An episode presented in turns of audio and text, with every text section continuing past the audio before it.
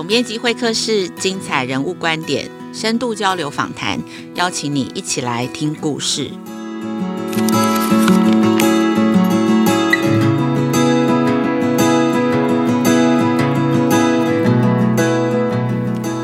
各位亲子天下和翻转教育的听众朋友，大家好，欢迎收听这一集的总编辑会客室，我是代班主持人亲子天下媒体中心副总编辑苏岱伦。大家应该都知道，台湾现在正在推行的所谓叫做双语教育政策，在这样子的一个方向之下，从国小一直到大学，其实每一个教育阶段呢都有一些这个所谓双语教育啊，或者双语教学的一些推进哦。在中小学阶段呢，我们之前也做过蛮多次的报道，其实现在就是可能在很多非学科的部分会实施一个课堂上会有一个双语的教学。前2年大家应该也印象很深刻啊，就有一些新闻，比如说是这个体育课啦，或者是什么艺术人文课啊，他要用双语教，而且新的教师的资格的开缺呢，他们都会朝双语教师这个方向去找。那其实这个来源就有一点困难了，一个是要从让现职的老师怎么样子可以用双语去教，然后另外就说要有这个具有双语资格的老师进来，那其实可想而知，突然需要这么大的量，就是一定都是这个供不应求。那另外一方面，其实教育部也跟很多地方政府一起，就是都有合作引进外师到一些学校里面，然后现在大家也知道，就是高中也有开设很多这个双语概念的课程。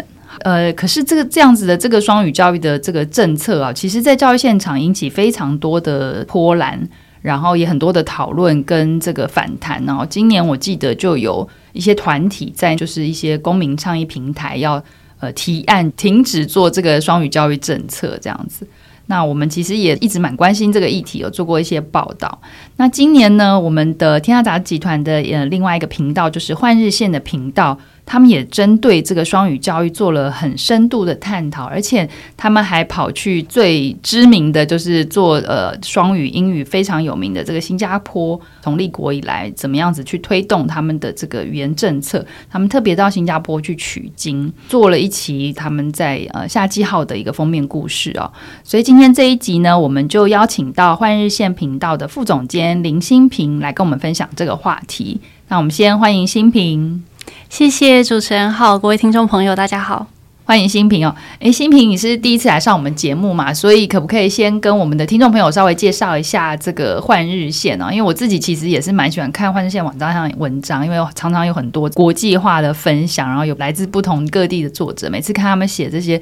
国际的经验都很有趣，跟我们介绍一下。好，没有问题。没错，像主持人说的，我的确是第一次来上节目。那其实主持人刚刚已经帮我们介绍的很完整了。幻日线的确是一个面向国际的媒体，那我们主要做的内容呢，大概有3个部分，一个就是职涯，一个是教育，还有第3个是生活。那主要都是针对海外的部分，所以就是海外职涯、海外教育以及海外生活。那幻日线最早呢是2015年的时候成立的，一开始是网站，但是直到2017年的时候呢，我们也有开始稳定的出版季刊。所以刚刚主持人跟大家介绍的就是我们最新出版的这一本季刊，是我们的幻日线夏季刊。那是到新加坡去取经，希望可以了解他们双语教育的推动过程。那它其实也呼应了我们的其中一个主轴，就是关于海外教育、海外学习的这个部分。嗯，是这一期这个夏季刊的封面故事很有意思，就是用一个插画的形态，然后主要封面标题叫做双语教育2030借鉴新加坡。2030就是讲到我们刚刚讲那个台湾的那个政策目标，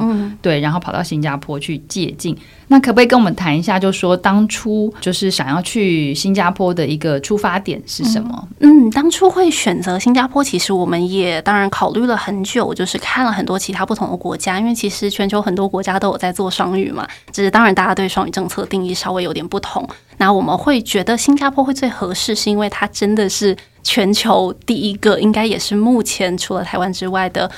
算是唯一一个在做双语教育跟推动双语政策的国家。而且它的双语如果以华人的角度来看的话，也的确是英文跟所谓的华语，也就是我们的中文。那它其实它双语的定义不是只有这2种语言，它双语的定义是以英文作为第一语言，那以母语作为第2语言。只是对于新加坡来说，他们超过70%的人口都是华人，所以对华人人小朋友来说，当然他们的母语就会是华语，所以跟台湾现在推动的双语政策概念有点像，但是刚好反过来，因为台湾现在比较像是第一语言是中文，然后希望可以推动第二语言是英文这样子的一个概念。那我们觉得说，其实政策当然不太一样，但是有相似的地方，而新加坡又是唯一一个做过的，所以我们就想说，我们可以去借鉴一下他们的经验，看看有没有什么我们可以不管是学习还是反思的地方。其实很多的读者朋友可能一开始的反应会觉得说，我们说要借鉴新加坡，是不是觉得新加坡是一个完美的典范，然后我们就是只要仿效它就好了？其实不是这样子，就是主要只是说，因为已经有一个前人或者是算是一个先例有做过。那我们就是去了解一下说有没有什么即将我们要面临到的挑战是我们可以先避免的，以及做得好的地方当然我们可以学习。是我印象中就是新加坡其实他们的官方语言是有4种语言，它其实除了英语跟华语之外还有马来语嘛，然后另外还有一个是印度的语言，对，泰米尔语，对，作为第二语言这样子。是，对。那而且新加坡好像跟台湾其实他做这个双语的，因为他自己的历史啊文化脉络好像不太一样，没错。不知道新平可不可以跟我们稍微分享一下，就是新加坡他们在整个就是做双语教育还有整个这个发展的历史脉络大概是怎么样子？是，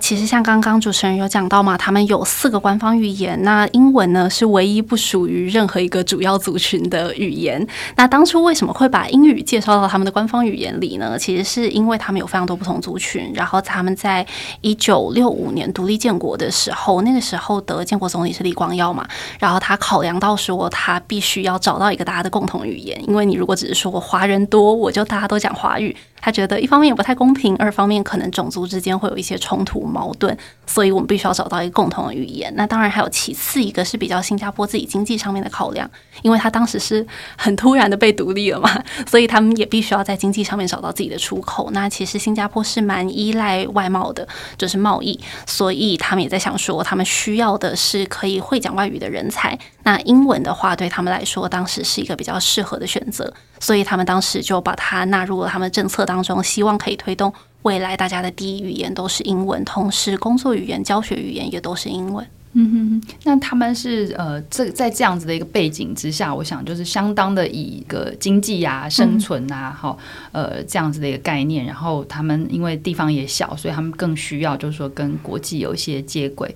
在这样子的情况之下，您自己观察或者说你们去新加坡第一线看到他们是怎么样子开始做，而且做到现在有这样子的一个成效，怎么样让它做到这么的普及化？是，其实中间也算是筚路蓝缕，就是的确是做的也蛮辛苦的，虽然我们现在看到成效是蛮好的嘛，的确大家在路上你跟大家讲英文都是可以通的，看起来好像已经很普遍了，但是大家要想哦，从1965年推行到现在，其实是走了差不多将近快要60年的时间，也就是超过半个世纪的时间才有现在的成果。而且事实上以教育制度来说，它还是不停的在改革的。那在一开始的时候呢，当然他说要把英文变成官方语言，跟大家都要开始学英文的时候，华人是非常反对的，因为华人也认为说我们有华校啊，我们有一些自己华人的传统，你这样是不是有点破坏了我们的传统等等，所以一开始也是会有这样子的声浪。当然还有包括在教学里面，即便大家都不反对，我们今天就是教英文，我也没有办法马上一次到位嘛，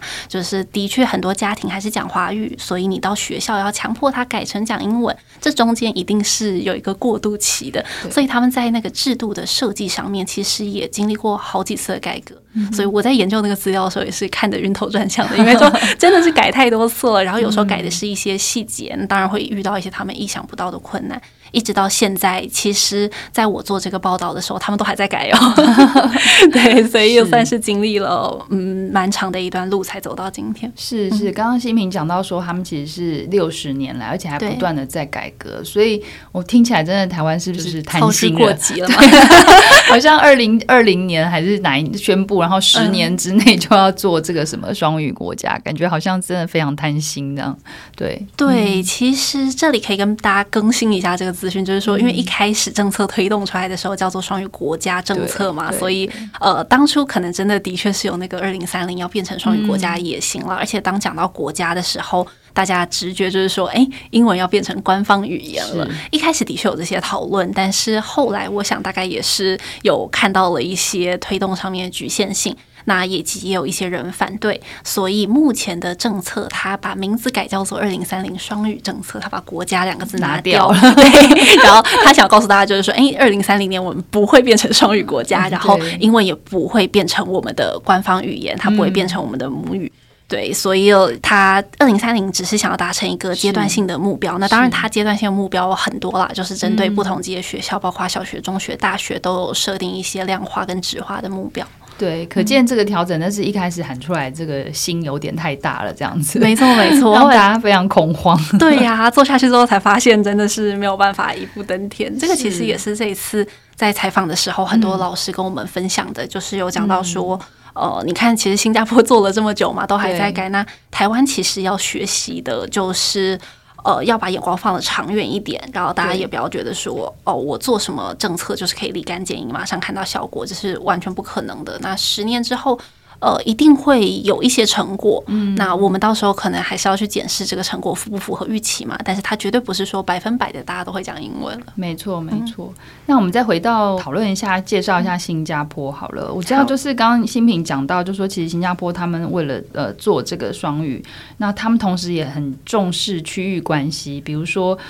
他们有这个认识亚洲 Knowing Asia， 就现在有这个精神啊在推动。那是不是可以请欣平跟我们介绍，就是他们近期在中小学方面为了要因应这样子的一些国际化也好，或是双语方面的一些政策或变化，或者说跟区域的关系，他们有在中小学里面做了哪些的调整跟改变呢？是像主持人提到 Knowing Asia 这个政策呢，它其实算是蛮呼应最近的趋势。我觉得这就是我们很值得学习的一个地方，就是他们其实政策都是蛮与时俱进的。那其实在以前比较早年的时候，新加坡是比较看向欧美国家的，所以比如说学生出去交换啊、游学、留学也都会第一个选择欧美国家。但是比较近期的时候呢，新加坡政府开始注意到他们的邻国，就是其他亚洲国家、东南亚国家的潜力，尤其很多人就是很多企业他到新加坡去其实是为了要布局东南亚，然后从新加坡等于是当做一个跳板，所以他们就意识到说，哎，其实亚洲区域是很重要的，那我们要怎么让我们的孩子们也认识这一些其他亚洲的邻国。但是这几年他们发现说，哎，市场很大，而且发展的也非常快，所以他们现在的政策就是他们会去补助孩子可以到其他国家去做一些参访，然后同时成绩比较达标的孩子也可以学习一些，比如说华人孩子可以学习马来语啊，等于有点像对他们来说就是第三语言的学习了这样子。那我在访谈的时候呢，访谈了蛮多是大概小我一点1990年代以后出生的孩子们，其实也不能说孩子，算是对年轻人啊，有问他们说，哎，你们以前有没有去做这一些国际参访，其实都是有的。那大部分的人呢，可能有去过中国的经验，或者是去过印尼的经验，而且都是国家补助让他们去的，不是说我家里有钱要培养孩子我才送去。我觉得这个就是蛮值得我们学习的地方。我再跟大家分享一个更具体一点的，就是他们有一个叫做国际体验旅行基金，然后它简称英文简称是 TIE， 它就是赞助学校可以安排学生去参加亚洲旅行，所以它是从学校出发，不是单点式的。那在疫情期间的时候呢，教育部也有特别因应这个疫情的变化，他们还有去修改办法，让学校同样可以利用这一笔经费在国内为学生去安排其他国际化的项目，所以他并没有因为说疫情出不去了，我这个项目就没了，没有，他们这个是持续在推动，而且也会因应时代变化做一些调整的。所以他们其实相当重视学英文，其实它是一个工具，然后你的英文流利是一个工具，是一个途径，但是终点的目标是其实你要跟更多更国际化的资源啦也好，或者说人才啊这些去交流，那他们就是有提供这样子的一个机会让学生更有国际经验嘛，对不对？没错没错，我觉得您讲到一个很重要的一点也是我们很想跟大家强调的，就是说当然双语政策看起来是为了要增进大家的英语能力，但它其实真的像您说就是一个工具而已，它不是我们的终极目标，因为终极目标在我们自己的双语政策里面，它是希望可以达到国际竞争力跟全球移动力嘛。但这个绝对不是说我英文变好了我就有竞争力了，它当然可能是一个部分，但它绝对不会是全部。所以搭配英文变好，我们当然还要有环境可以去接触不同种族人，了解不同的文化，更有文化包容力。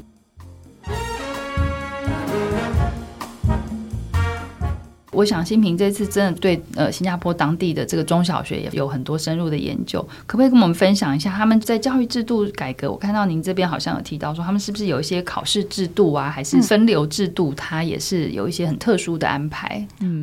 没错，我不知道主持人有没有看过一部新加坡电影叫做《小孩不笨》。有好早以前的电影。对，这个是我小时候的电影，但是蛮好看蛮可爱的一部电影。对，没错没错，他那个就是在小学有实施分流制度的时候在批判这个政策的一部电影。是，对，那是2000年初的时候，我记得好像大概2004年左右的时候。对，然后它里面在讲的是说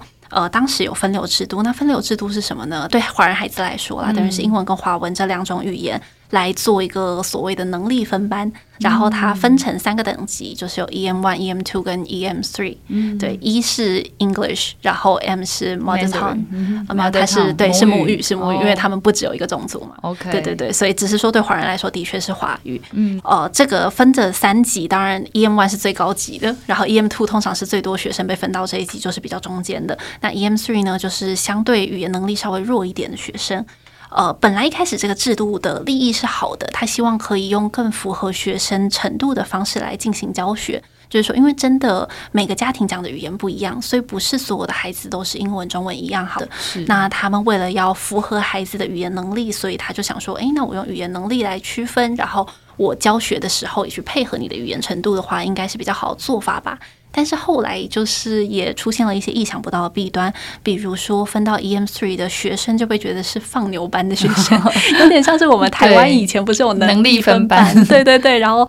可能好一点的老师就会去教 EM1 的嘛，然后 EM3 的老师就觉得反正你们也没救了，所以可能教学上就不会那么用心。那其实小学小孩很小嘛，其实也没有必要那么早为他们贴标签，所以当然也是很打击孩子的学习信心。那这部电影呢，就是批判了这样子的一个现象。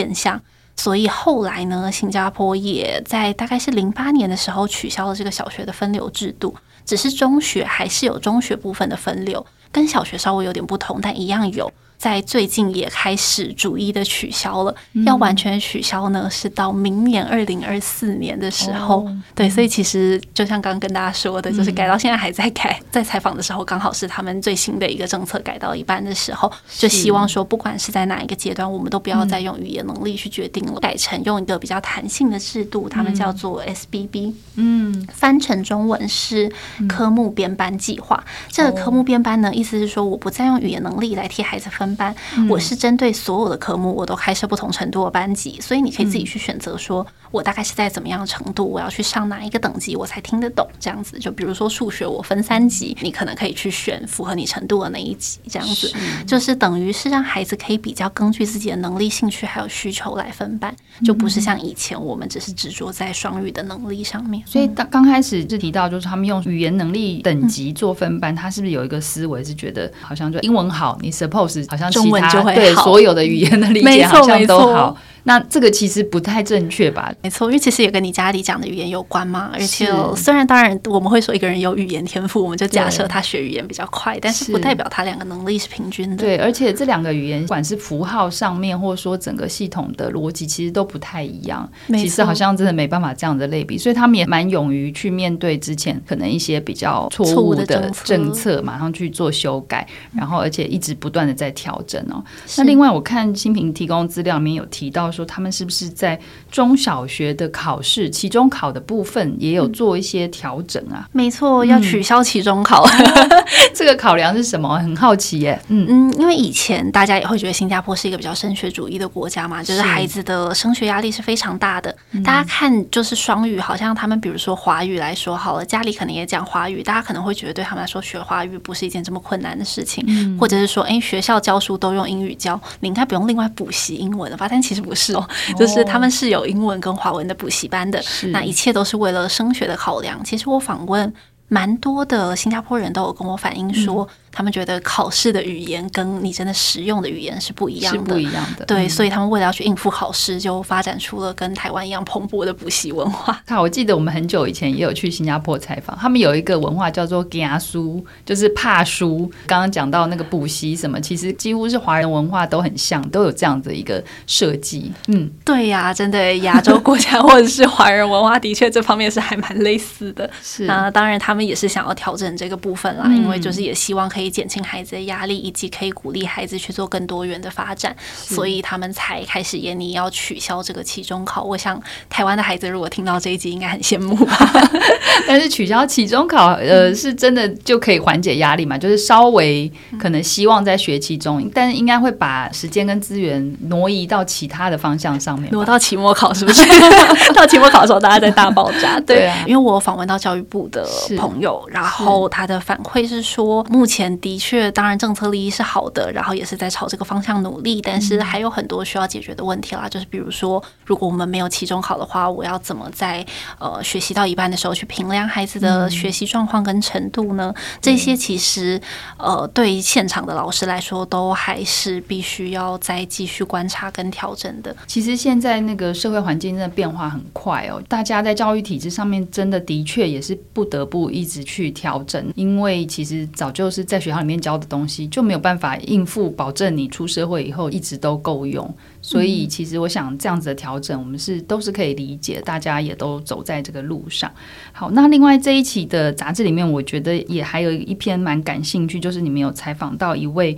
南洋理工大学的一位吴英成教授，他还特别对台湾推动双语教育好像有一些建议或者是一些观点哦，您这边可以帮我们分享一下吗？没有问题。吴英成教授这个案例真的是非常有趣，他是南洋理工大学教授嘛，那他其实早年的时候是留学台湾的，他本人的背景呢，因为我记得他好像说大概明年要退休了，所以大概64、65的这个年纪那在他那个年代的时候，他读的是华校，就是全华语的教学。那后来他在学英文的时候就非常的痛苦，因为当时教英文的比较多可能是比如说印度裔的老师，那老师不会讲华语，所以他在教学的时候他其实不太理解为什么华人学生不会，或者说他不太理解那个语言逻辑到底差在哪里，所以那个时候他学得不太好，然后也没什么信心。那他后来因为就是当然华语的表现特别的好，所以他后来是拿了政府的奖学金赞助他到台湾来留学。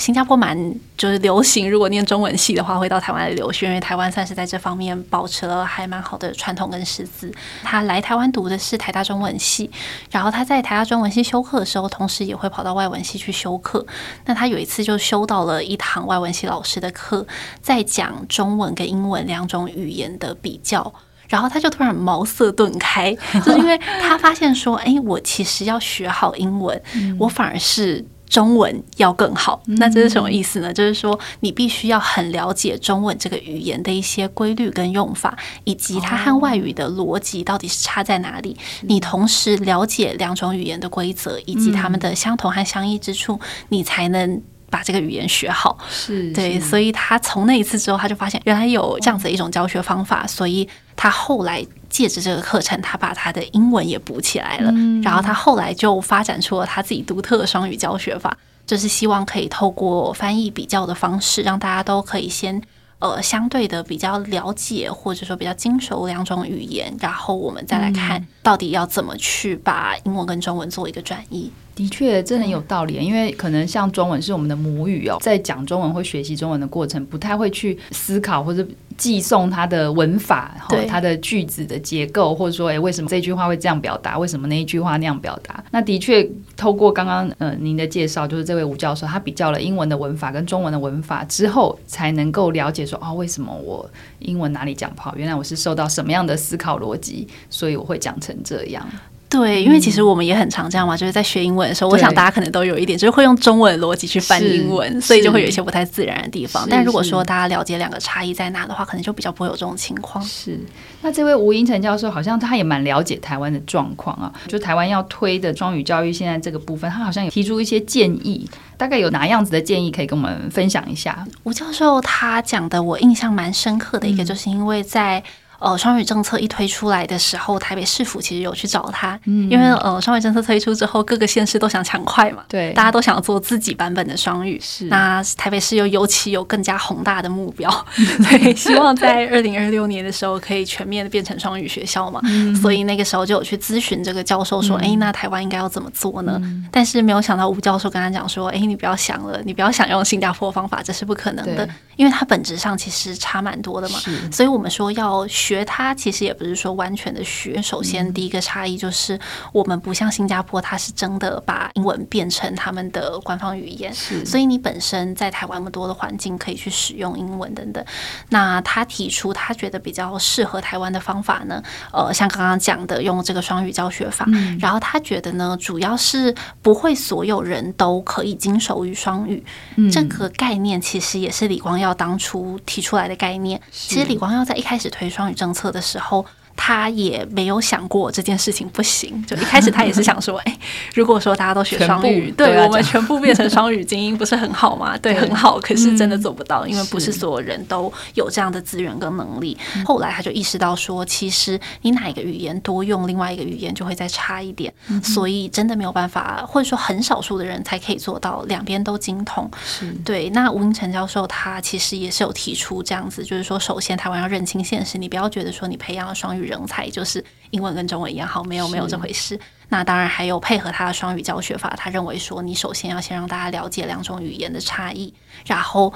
少部分比较有语言天赋的人，你可以培养他往这个双语人才的方向去精进，这样子。对，他的建议是比较偏向这个样子的。然后我去找他的时候，刚好他办公室里面就是放了很多他做研究的材料嘛。我印象很深，就是当时因为台北市为了要推双语教育，所以有做很多不同科目的那个双语教材，就是双语课本。对，现在大家还是可以在网络上找到。然后吴英成教授把它全部印下来，然后他就是在那边做研究，然后他就随便翻给我看，他就说你看，像这个他翻的好像是不知道小学的生活课本还是什么，然后一开始第一课就是教大家打招呼嘛，那是一个全英文的课本。然后小孩就是跟校长啊，跟老师同学之间都是讲英文，他就说他觉得这个教材编得非常的不切实际，因为他觉得这不符合台湾孩子的生活情境，就是你不会真的走进教室里就跟大家用英文对谈。那他觉得课本其实是要符合生活情境的，要怎么做呢？他提出一个我觉得想法还蛮好的，所以我也有写在报道里，就是他说我们应该要教孩子用英文讲台湾的故事，是因为你是要向外国人介绍台湾，你才有讲英文的需求嘛。对，我真的觉得这个观点很好，我也是看到这边把它划重点。其实就是那个起点啦，起点应该是说你要先够了解自己的文化，或自己了解自己身边的家乡。那当你在遇到一个外国人的时候，因为他不知道你，你也才有一个比他更不知道的东西，那怎么跟他分享呢？就是也许你们就用一个共同的工具语言去沟通。对，那这个就会是一个建立 connection 或者是一个建立沟通的一个起点。那因为我们再怎么学，不是我们的母语，不是我们的文化，我们一定没有他知道的多。反而是我觉得就是新平跟我们分享，他说用英语对外国人讲台湾故事，我觉得这教授给的建议真的非常好，而且听到他这么认真研究我们的教材，我觉得好感动哦。对啊，就是虽然是一个新加坡人因为他太太也是台湾人，所以他跟台湾非常熟。是对啊，他跟台湾的渊源很深。对，这真是一个非常有趣的一个采访的，这个报道也非常的精彩。那最后我想说，刚刚新平跟我们分享这么多就是非常有意义的经验啊，就是你觉得像在台湾的双语教育政策这个部分有哪些可能我们现在可以最需要再去调整跟改进的地方是什么？然后或者说现在大家有一些迷思需要再去就是优化吗？我觉得是针对我们的社会大众以及针对我们的学校还有老师之间的沟通可能还是有些不足，所以其实目前我们讲到双语教育的时候，大家还是有很多的说误解也好，或者是说可能不太清楚的地方也好，就其实大家是不太有共识的。所以之前我们看到了一些所谓的双语教育乱象，就是比如说现在其实并没有所谓的拿英文教中文这种事情，因为之前大家会批评这个政策，就是说你要拿英文来教国文吗？国文课难道也要用英文来上这样子？我不知道有没有一些地方真的是这样操作，但其实目前政策应该是没有要往这个方向推的。那但是为什么有些地方会这样操作？或者说因为之前有比较知名的新闻，就是像比如说花莲在曾国文老师，可是要求他要有双语教学的能力，所以大家才会觉得说哎，那就很奇怪啦，大家才会容易有这些误解嘛。但是其实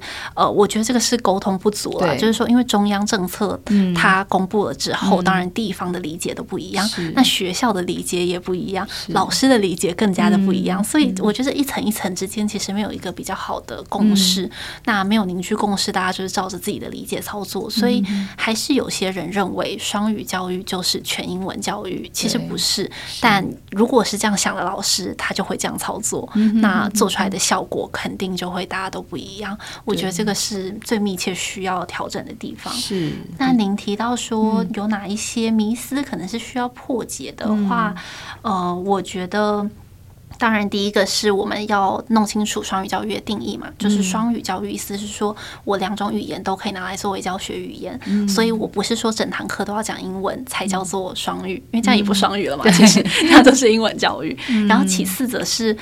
大家会觉得这好像就是在教英文，但其实不是，它是用英文作为工具来教学科，那就会变成说其实最重要的不是英文，而是还是你学科的本质嘛。对，那大家就会说我这个东西你用中文教我都听不懂，你用英文教我还听得懂吗？对，就是因为会有这个语言上面的隔阂，所以老师在设计课程上面才需要更加的用心，他不是完全做不到的，因为我们其实也访谈了一些双语教师，有一些比较成功的案例，他是去根据学生的英文程度做一些课程的设计跟调整，那同时他也不是100%的全英文，当他发现这个班级上面英文程度稍微弱一点的时候，他可能会用比较多的华语，或者是他用一些方法，比如说团体活动，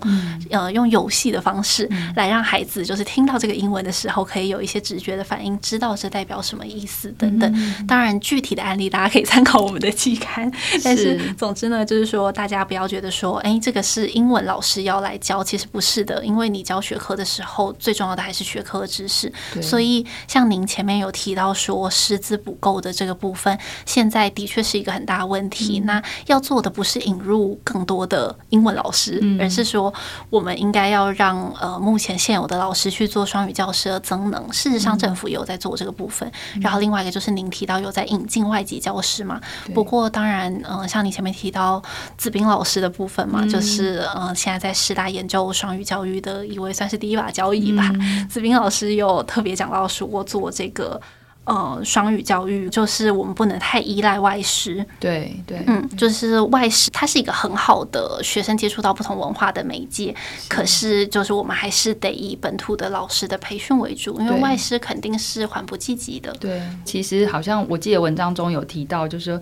在外师的运用上面，我们不是说让外师直接来教这些科目，因为对于课纲的掌握度，还有这个课程内容、学科知识，一定是专业的，就是本地的专科的老师会了解的程度会比较多，那我们反而是要妥善运用，假设学校里面有外师这样的资源，我怎么样来跟他一起共备我这个课如果想要用双语来呈现 来教学的话，可以有什么样的辅助或搭配，而不是真的就是这个外师你就帮我上这一堂课，不是这样子的概念嘛。没错，